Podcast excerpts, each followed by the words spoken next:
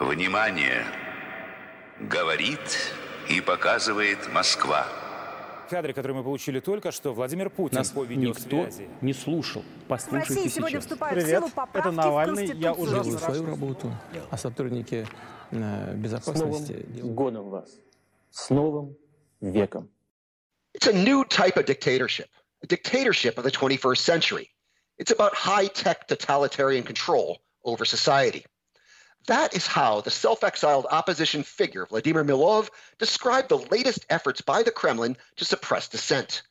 Rather than violently disperse opposition demonstrations, Vladimir Putin's regime is letting them happen and then arresting protesters after the fact using photos from social networks and video surveillance technology.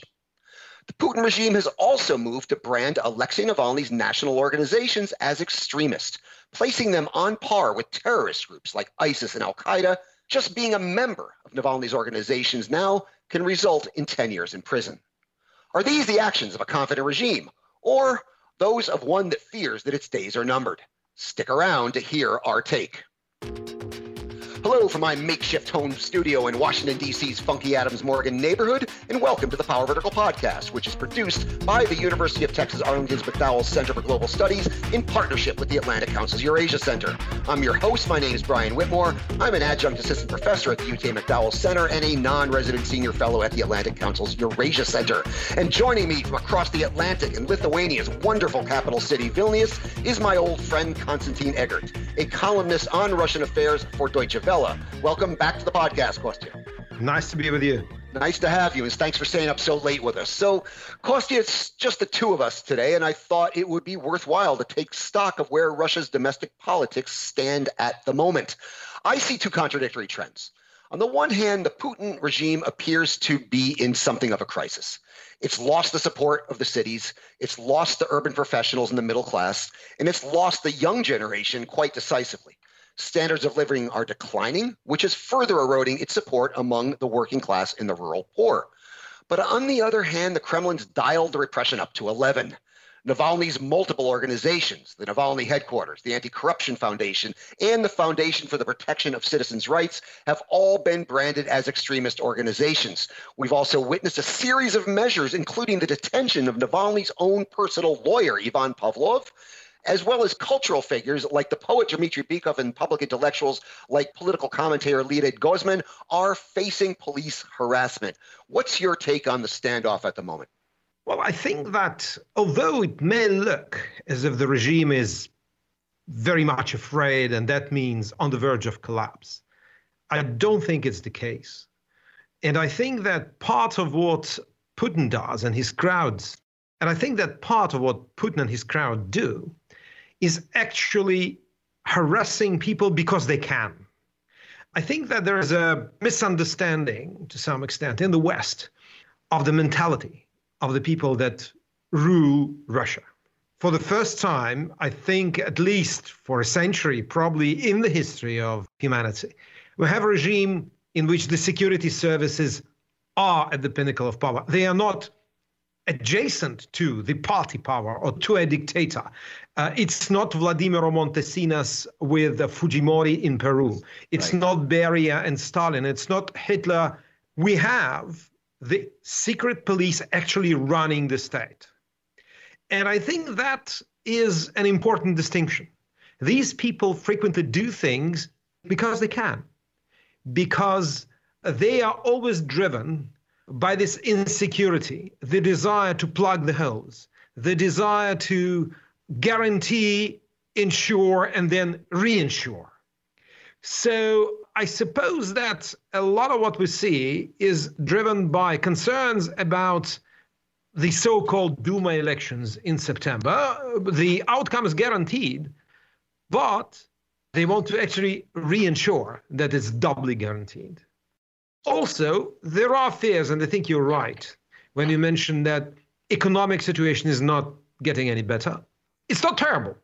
If you sell oil, gas, diamonds, and aluminium, whatever, the situation is not terrible. If you sell commodities, you will always have some money to pay your siloviki, your secret police, and the population.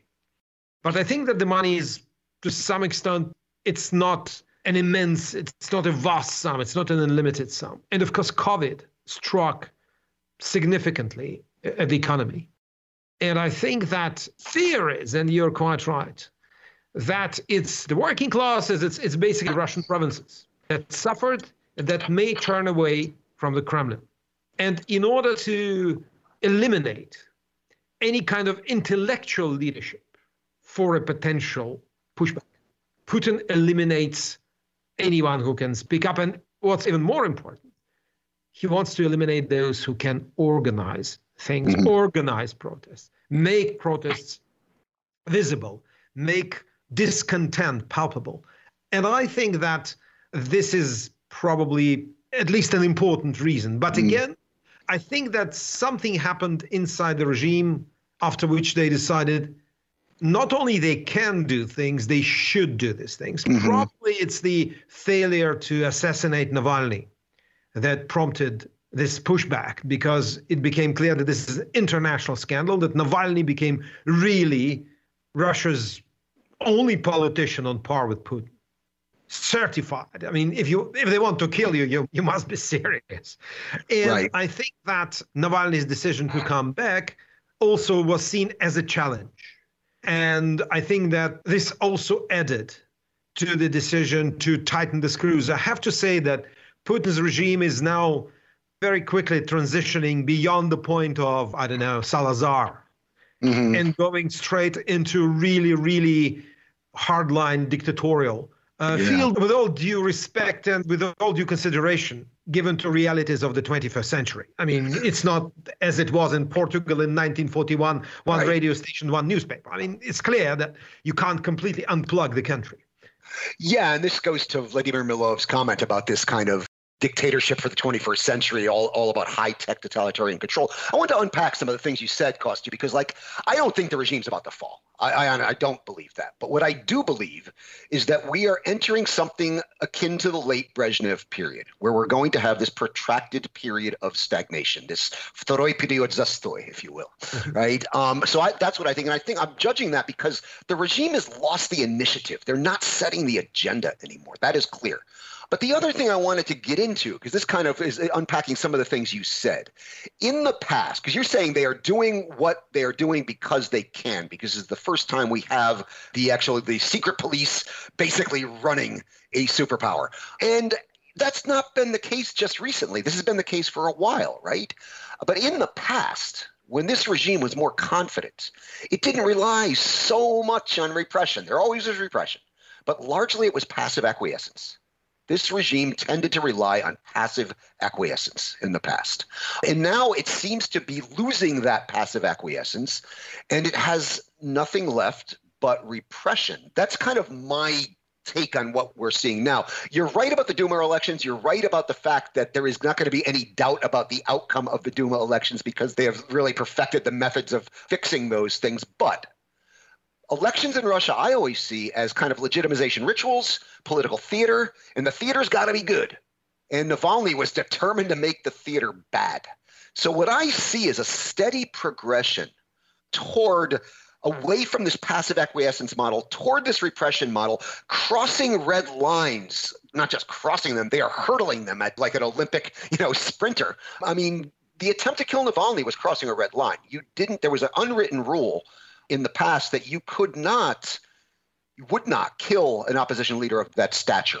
I would argue they crossed this line with Nemtsov back in 15, although Putin did have some plausible deniability in the old it was you know kadyrov going rogue um, I, i'm not sure i buy that but i see this steady crossing of red lines i see this steady move away from a model based on passive acquiescence and and a model that had some legitimacy remember early putin did enjoy a degree of legitimacy that this version of Putin doesn't enjoy. So how would you how would you assess all of that? I mean, are we moving away from passive acquiescence and they're never going to get back to it? Well, I think there's still a lot of passive acquiescence. I think that we still have a minority of people who are prepared to stand up to the regime, a minority of people who are actively dissatisfied. The majority want to survive. Mm-hmm. And actually, quite a lot of people in the intellectual class, you know, the chattering classes you and I know from Moscow and St. Petersburg, some of these people also want to adapt. And I think that here I have several observations. First, this is a regime which learned a lesson. You mentioned Brezhnev. Yes, let us remember that under Brezhnev and Andropov, Putin and his entourage were just lieutenants beginning their careers mm-hmm. in, in, the KGB. Okay, some of them were, you know, uh, Ivanov, Ivanov may have already been a colonel. Yeah, yeah. Ivanov was. was so I think that they learned two lessons from that period. A, the Soviet Union lacked basic consumer stuff, and people didn't like that. Secondly, everyone was marinated in this can of rotten sardines, which is called the Soviet Union. And few people could escape. So, in the end, these two things blew up the Soviet Union. So they decided to change it. If you look at Moscow today, it's a super duper 21st century city where you can have a massage in the matter of 15 minutes. You'll have a team of Thai masseurs coming to your place together with Thai whiskey.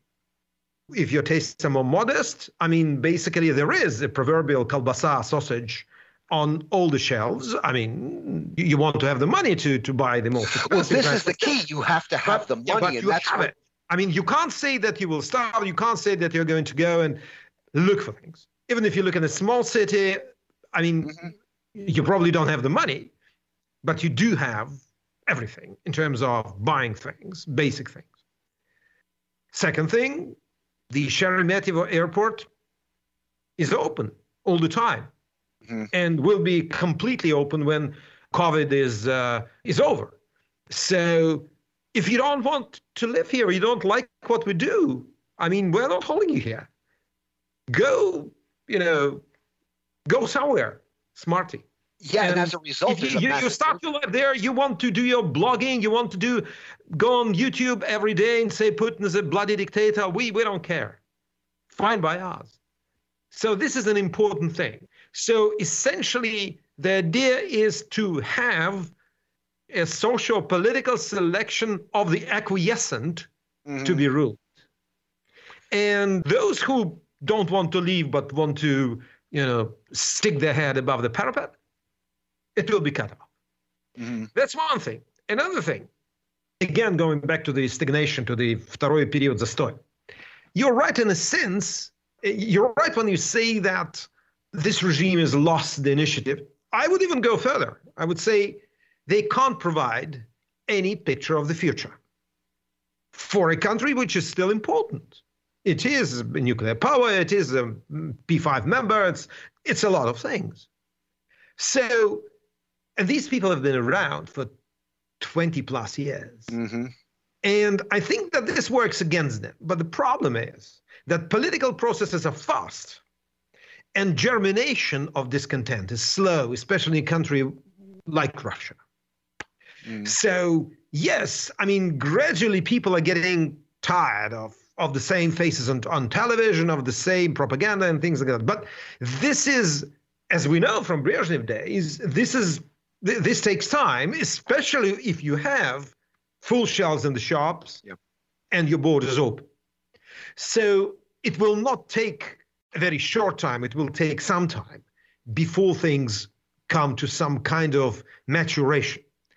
And I think that here you have a third important thing which I want to mention, and that is fear. You're talking about this kind of huge slate of repressive legislation and general repression. Yes, you see that it's there. But the thing is that pretty much all of these laws are formulated in such a way that gives huge margin of their realization to those who sit at the top, to those who sit in the Kremlin. And here we see a repetition to some extent of uh, the Stalin years. Not in this, not. I don't mean that. Yeah, no, I. It's like that has a gulag or something. No, but the psychological technique that's mm-hmm. being applied. It is selective repression. I call it lottery repression. i.e., you can be an opposition activist. Well, probably if you organize too many rallies, yeah, you're really going to be caught. But maybe if you're just a regular run of the mill guy who was sitting somewhere in the headquarters of the local Yabloko, well, who knows? Maybe you'll be safe. Mm-hmm. But maybe you won't It be. may be a babushka who was passing by a rally going to buy bread, and you can be banged up in prison for 15 days, okay, if you're a babushka, probably. I think that this is the whole idea that you sit in your flat, in your apartment, and you think, do I go to this protest or not? Well, I have all the rights, and basically, I'm not guilty of anything. I'm not a political activist. I'm not a member of any party. I'm not a member of Navalny sort of network. Okay, I'll be probably, I will get a few hits from the police, but I'll feel good. Probably not anymore, because in such circumstances, you never know. You'll be reported to your superior, and your superior will say, Oh, by the way, Ivan Petrovich, I think that we have a reorganization, and probably you should submit your voluntary resignation within next two weeks, and that's it. I suppose that this is the effect that the system wants to achieve. And I think that on top of it, you have a leadership which also thinks, and this is an important fourth observation, which also thinks really in terms of its place in history. Uh, yes, these people not only rule Russia, they also own it wholesale, as opposed to the Politburo of old. Right. It's the Kremlin that owns all the diamonds, all the gas, all the oil, and stuff like that. But also, these people, and I do remember it quite well from the Soviet days, people from the security services were always taught by their superiors, by the, if you wish, by the myth of the KGB, that they are the, you know, the Knights Templar of the Soviet regime Mhm, mhm. that they are la creme de la creme of the Soviet society. So when people say, well, it's a big contradiction that General XYZ, who's now running company YZA, sends his uh, daughter to Harvard and has a villa in California, mm, although he says every day that America is the biggest enemy. No, there is no contradiction in their view. Because if you are a Knight Templar of Great Russia now, not of the Soviet regime, of the Russian Empire, 2.0 or 3.0, I think, counting out the Soviet Union, well, being a Knight Templar needs to be well remunerated. That's mm. the worldview. And this is, I think, what is really, really misunderstood. These people, from the point of view of a kind of Western person, are hypocrites.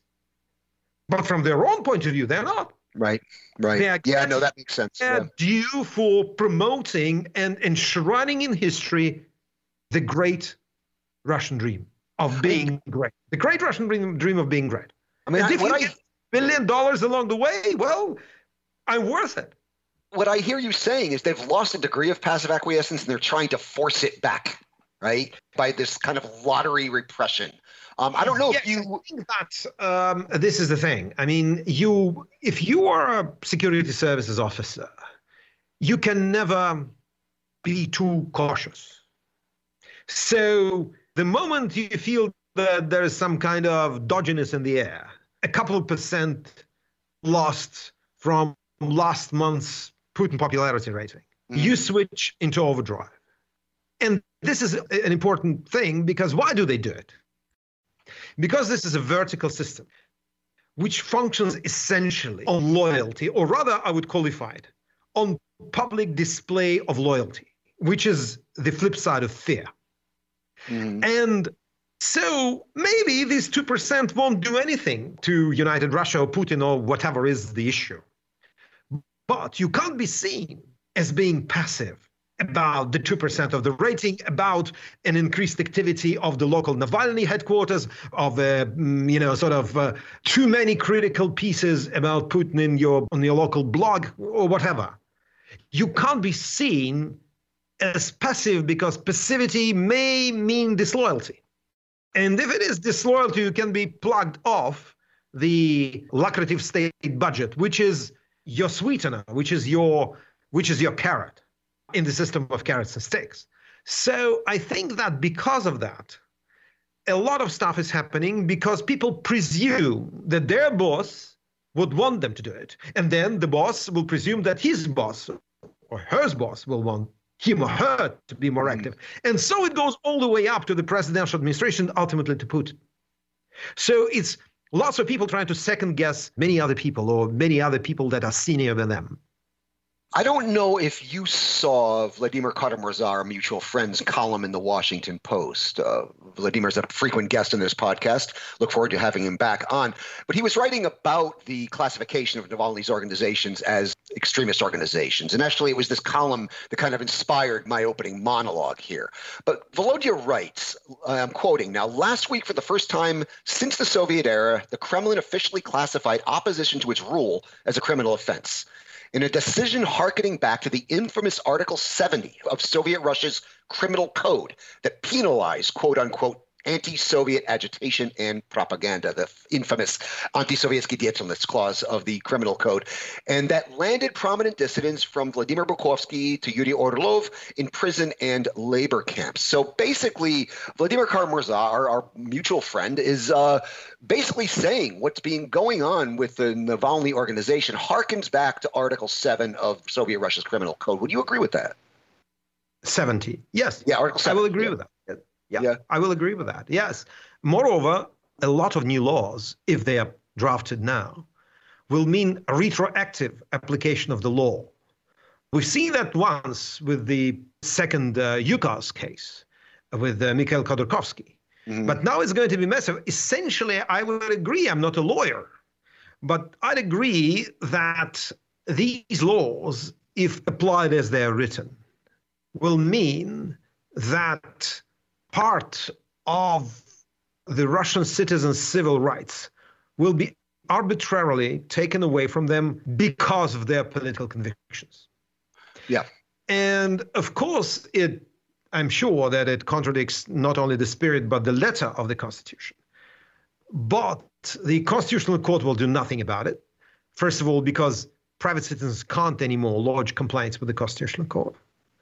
Secondly, even if a justice or two have their if they disagree with the court's decision, they can't publish them anymore. Mm-hmm. It's really, really a complete dead end.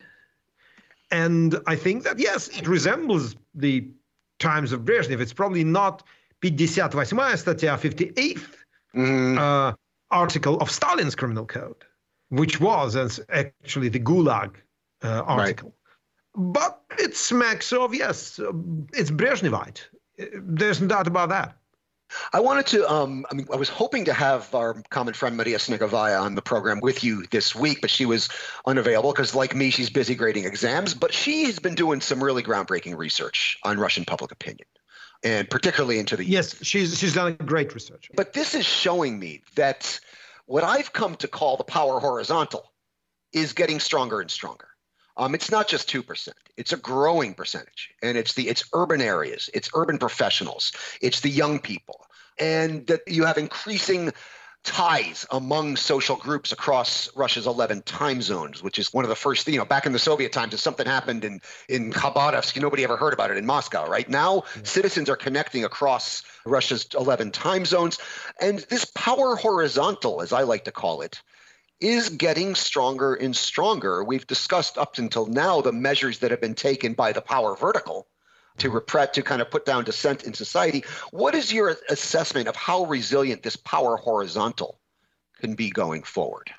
I mean, can they destroy this just by branding Navalny and these organizations an extremist, or is this an organic process that is going to outlive any attempt to repress it?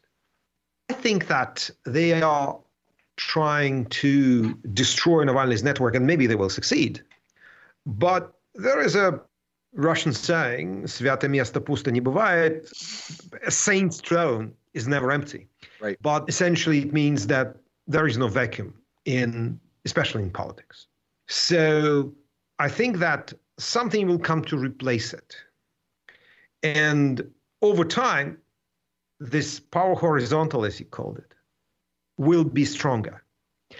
It may be remodeled after the the push against Navalny because it maybe we don't know maybe if the economic situation doesn't get better it may be people starting you know independent trade unions and things like that I think, uh, as it was in Poland in mm-hmm. late 70s uh, during the Solidarność days and and uh, in the early 80s, I think that an important thing is to link these, as it was actually in Poland, to link the professional, urban middle class people, the intellectuals, with people who work the working class, yeah. Uh, the working class. I mean, it's not huge. It's not. No, in, in, in, Poland, you, in Poland, you had the Roman Catholic Church that was able to do yes, that. There's in no Poland, analogous. Roman Catholic Church, and, in, and what's even more important, Poland was de facto occupied mm. by the Soviet Union. There was a northern group of forces, Soviet army stationed in Poland, and it was essentially a puppet regime of right. the Soviets. When you have occupation, there is I think to some extent, I don't, I don't want to sound blasé and cynical, but definitely if you have a foreign occupation, it is easier to expand Absolutely. the base because people dislike foreigners being on their land. Right. I well, yeah, you can rally that, patriotism. Uh, I, that even at 57, my country can have me anytime if the Chinese, for example, want to invade. But I think that this is different in Russia because Russia is not occupied. And political opposition is domestic, creating viable domestic political opposition is always more difficult in such circumstances. It will happen. Uh, I think that, as I said before, there's going to be a gradual realization that this regime is, is in the dead end. I think that Putin understands that it may happen that's why he continues to play all these games with Ukraine and the possibility of war. I still think that I would venture to say, I would, I would bet that he still thinks that a quote unquote small victorious war mm-hmm. is always a good recipe to deflect public anger and to deflect public attention from uh, what happens domestically. But I think that on the other hand, he realizes that maybe that's not such a good idea because a pushback by the West may be pretty serious if if, uh, if it's really something along the lines of 2014. And the Ukrainians would fight. this yeah, would not be painless. Fight. Although I'd say that I still do not exclude Putin going for the recognition of the so-called republics of Donbass. Yeah. And, I don't. Uh, I don't exclude that either, but I think that has limited utility. The, the Crimea packs a powerful emotional and patriotic punch. The Donbass, not so much. Yeah, yeah, I agree. I agree. I think that it's well, I always ask forgiveness from my Ukrainian friends. It's just a silly joke, but uh, I think only an armor parade along the Khreshchatyk. Kiev, yeah, uh, the main thoroughfare of Kiev, yeah, would replicate the yeah. Crimean effect, and that ain't happening. And that this is not going to happen. So I think that nothing. Belarus won't work like that. Uh, even a parachute drop on Tbilisi won't work like that. I think that it's not easy now to fight a small victorious war after the Crimea. I agree. But, Brian, the issue is we think so. Do they? Whether Putin thinks so, that's, we don't. That, yeah, that's the million. I still question. think that he thinks that jacking up the tension is, well, a pretty good idea. I'd say that we've been close in, in my time. I'm too young to remember the Cuban Missile Crisis. But in my time, the highest point of tension was 1983. Yeah. With the Pershing missiles in Europe, with uh, Grenada, with uh, the so called peace movement in Europe financed by Andropov, with the Korean airliner shot down over Sakhalin. This really spy scandals every day. I think that we lived in the last few weeks and we're living constantly in the shadow of this new 1983.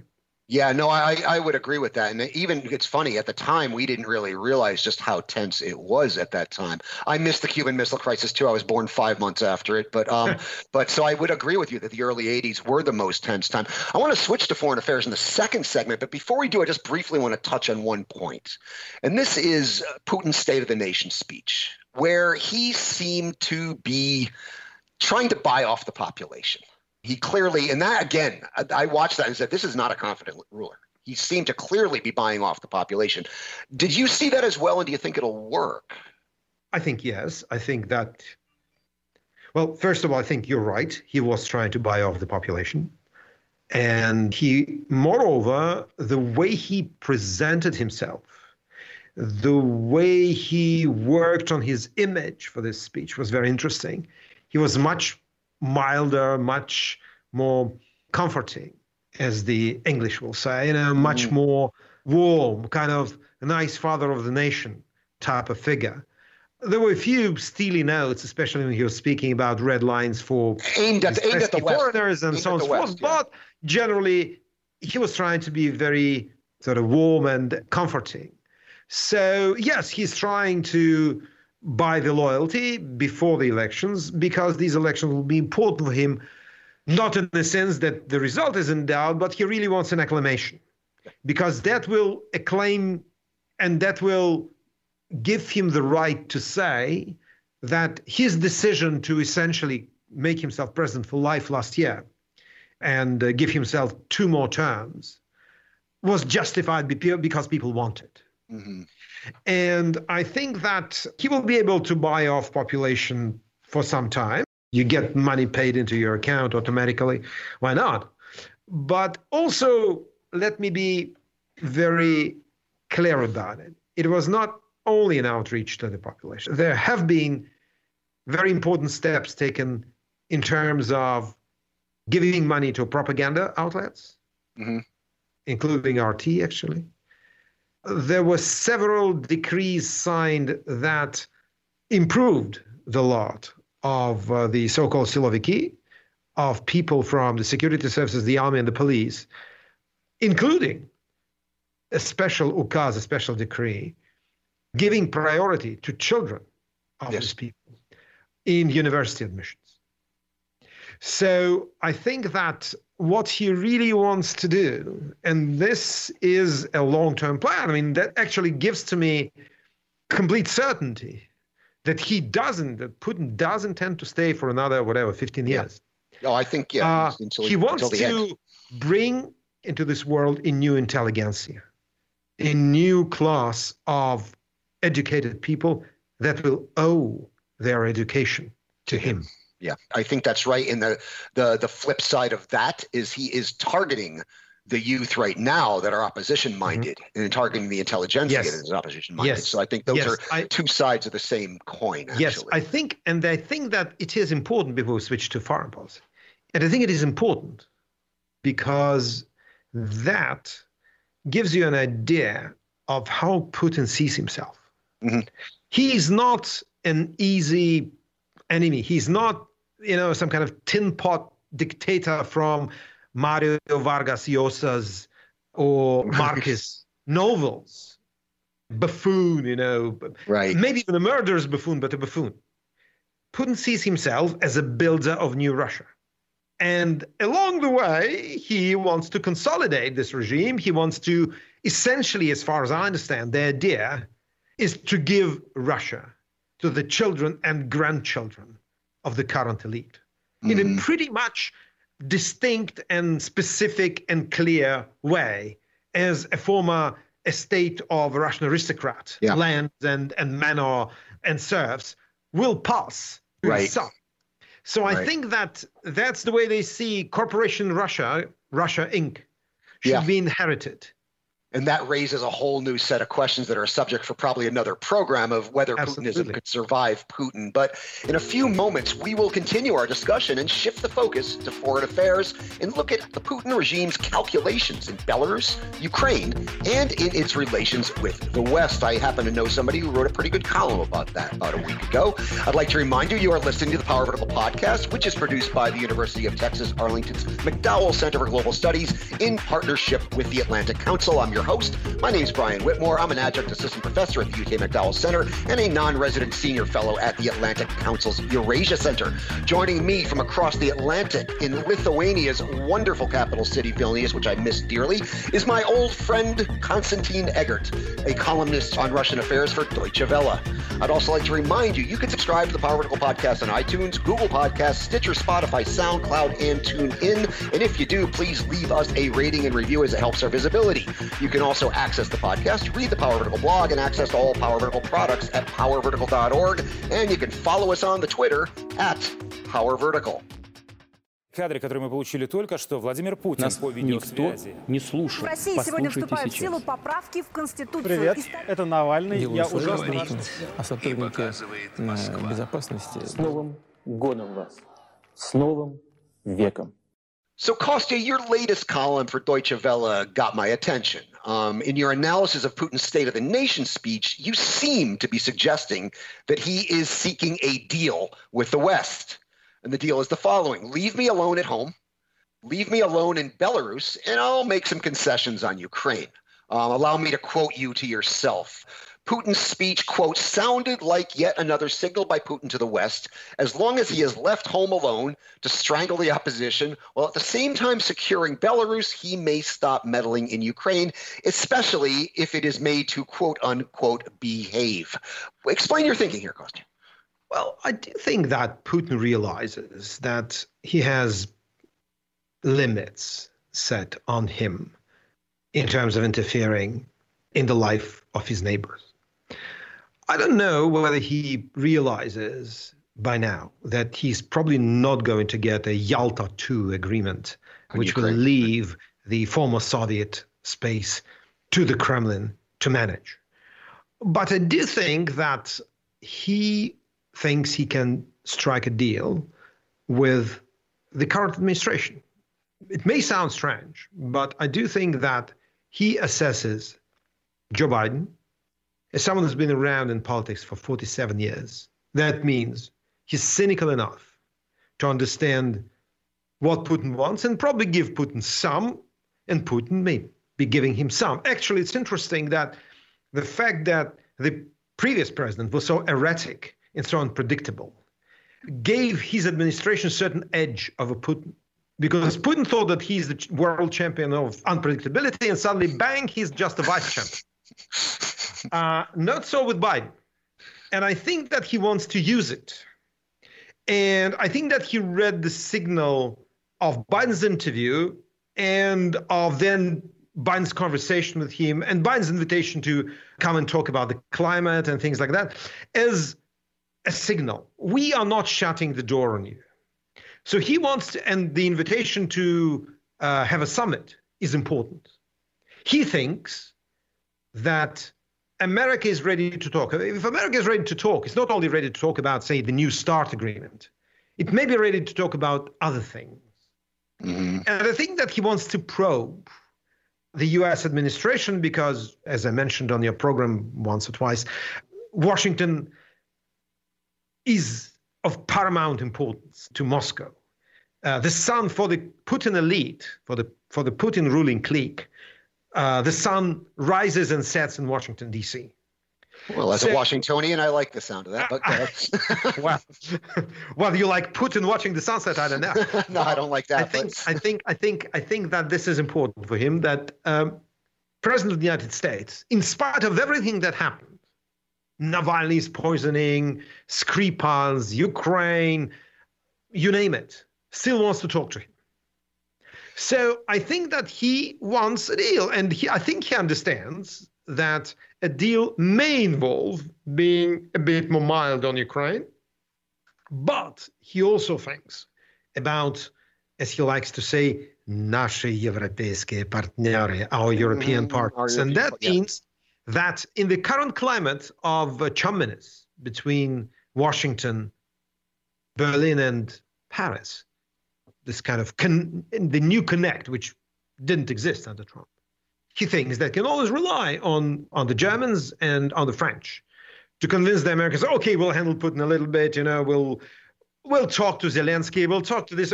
I think that he wants he he wants to probe Biden uh, and see whether he can have a deal. Belarus is out of the question because that's for him now a strategic issue.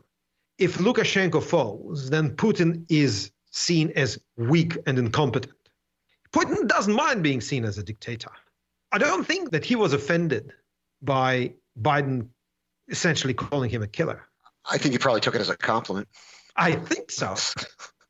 If he called him a sissy, that would have been a, Yeah, you know, yeah. that would have been an offense. Yep. But I think that being called a killer, no problem. And by the way, I do believe this tale that Biden told us that uh, he once told Putin, "I don't think you have a soul," and Putin said, "We can do business together." Yeah, that's. I we, think that's we, the way. we, Panamayam drug drug. we understand each other, he said. yeah, yeah, exactly.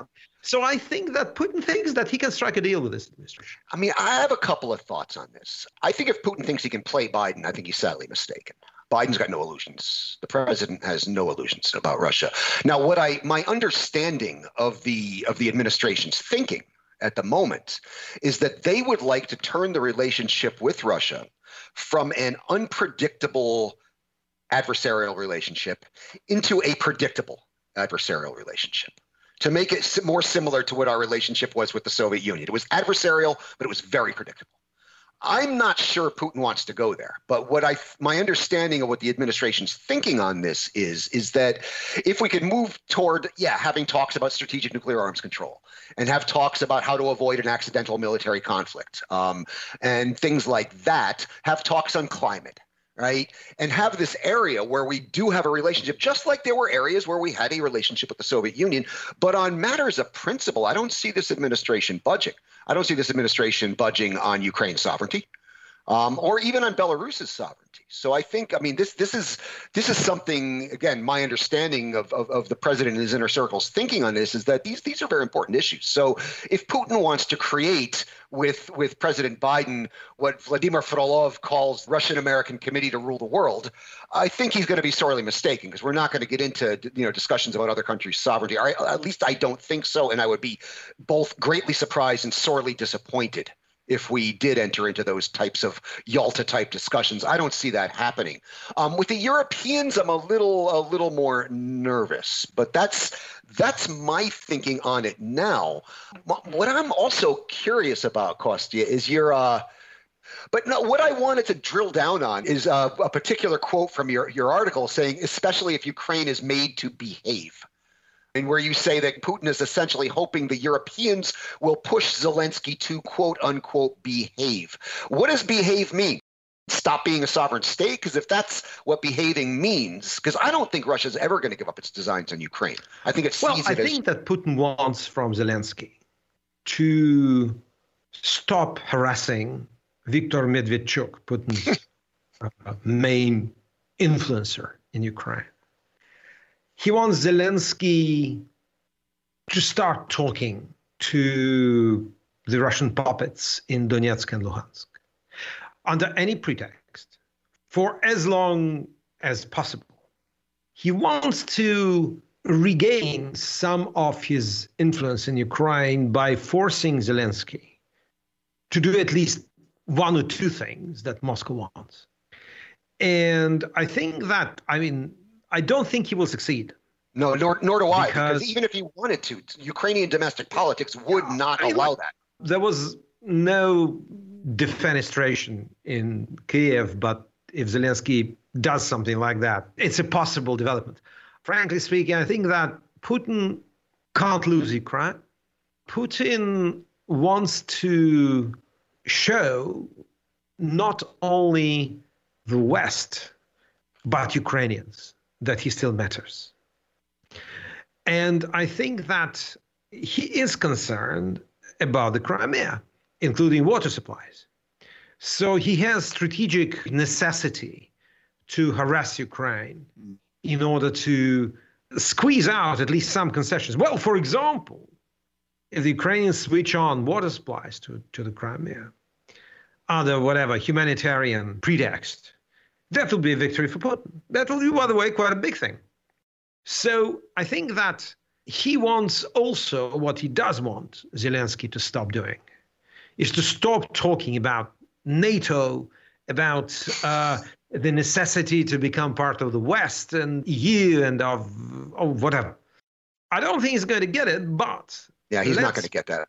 I don't think his information about Ukraine is accurate in a sense that, well, Russian embassy is pretty much isolated there, does exist, but I don't think they have a lot of contacts. Viktor Medvedchuk is on, he has his own agenda. I think that also Putin sees Ukraine as this kind of Russia where people speak with a weird accent. I don't think he understands that Ukraine is truly a different country. Yep. And it's different people that have a different mentality. Mm-hmm. They're and Europeans. I think that he's not grasping what's happening in Ukraine. Yeah. I also think that he is sure that he can continue to corrupt Ukraine, the Ukrainian business class. The He's probably right about that. Use the oligarchs. And I think that's a fair, fair assumption. So I suppose that he wants Ukraine to basically stop talking about joining the West and be somewhere in the limbo. Mm. He may well guarantee its security in some way after that. But I do think that he wants to stop all this talk about being in NATO yeah. and about joining the West and so forth.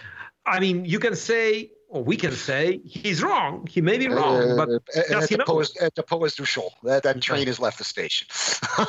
yeah, I, yeah, I, yeah. I, so. I mean, he's not going to get that, which means, and he's he will not give up on dominating Ukraine, and Ukraine will not acquiesce to Russian dominance.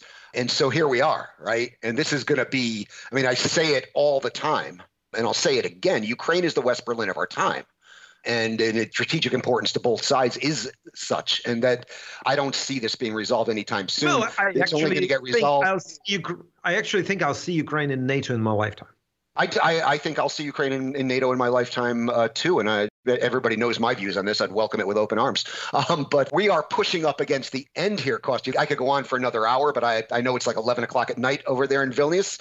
I'm getting signals that it's time to wrap it all up. So on that note, we shall wrap it up because that's all we have time for today. I'd like to remind you, you've been listening to the Power Vertical Podcast, which is produced by the University of Texas Arlington's McDowell Center for Global Studies in partnership with the Atlantic Council's Eurasia Center. My name is Brian Whitmore. I'm your host. I'm an adjunct assistant professor at the UT McDowell Center and a non-resident senior fellow at the Atlantic Council's Eurasia Center. Joining me from across the Atlantic in Lithuania's wonderfully awesome capital, Vilnius, which I dearly miss, has been my old friend Konstantin Eggert, a columnist on Russian affairs for Deutsche Welle. Kostya, thanks as always for an enlightening discussion. Thank you, Brian. I'd also like to thank our awesome production team. Lance Legas is in the virtual control room. He keeps the lights on and all the complicated machines well oiled and in working order throughout our discussion. And a very special thanks to Cecilia Wynn, who has been handling our all important post production duties.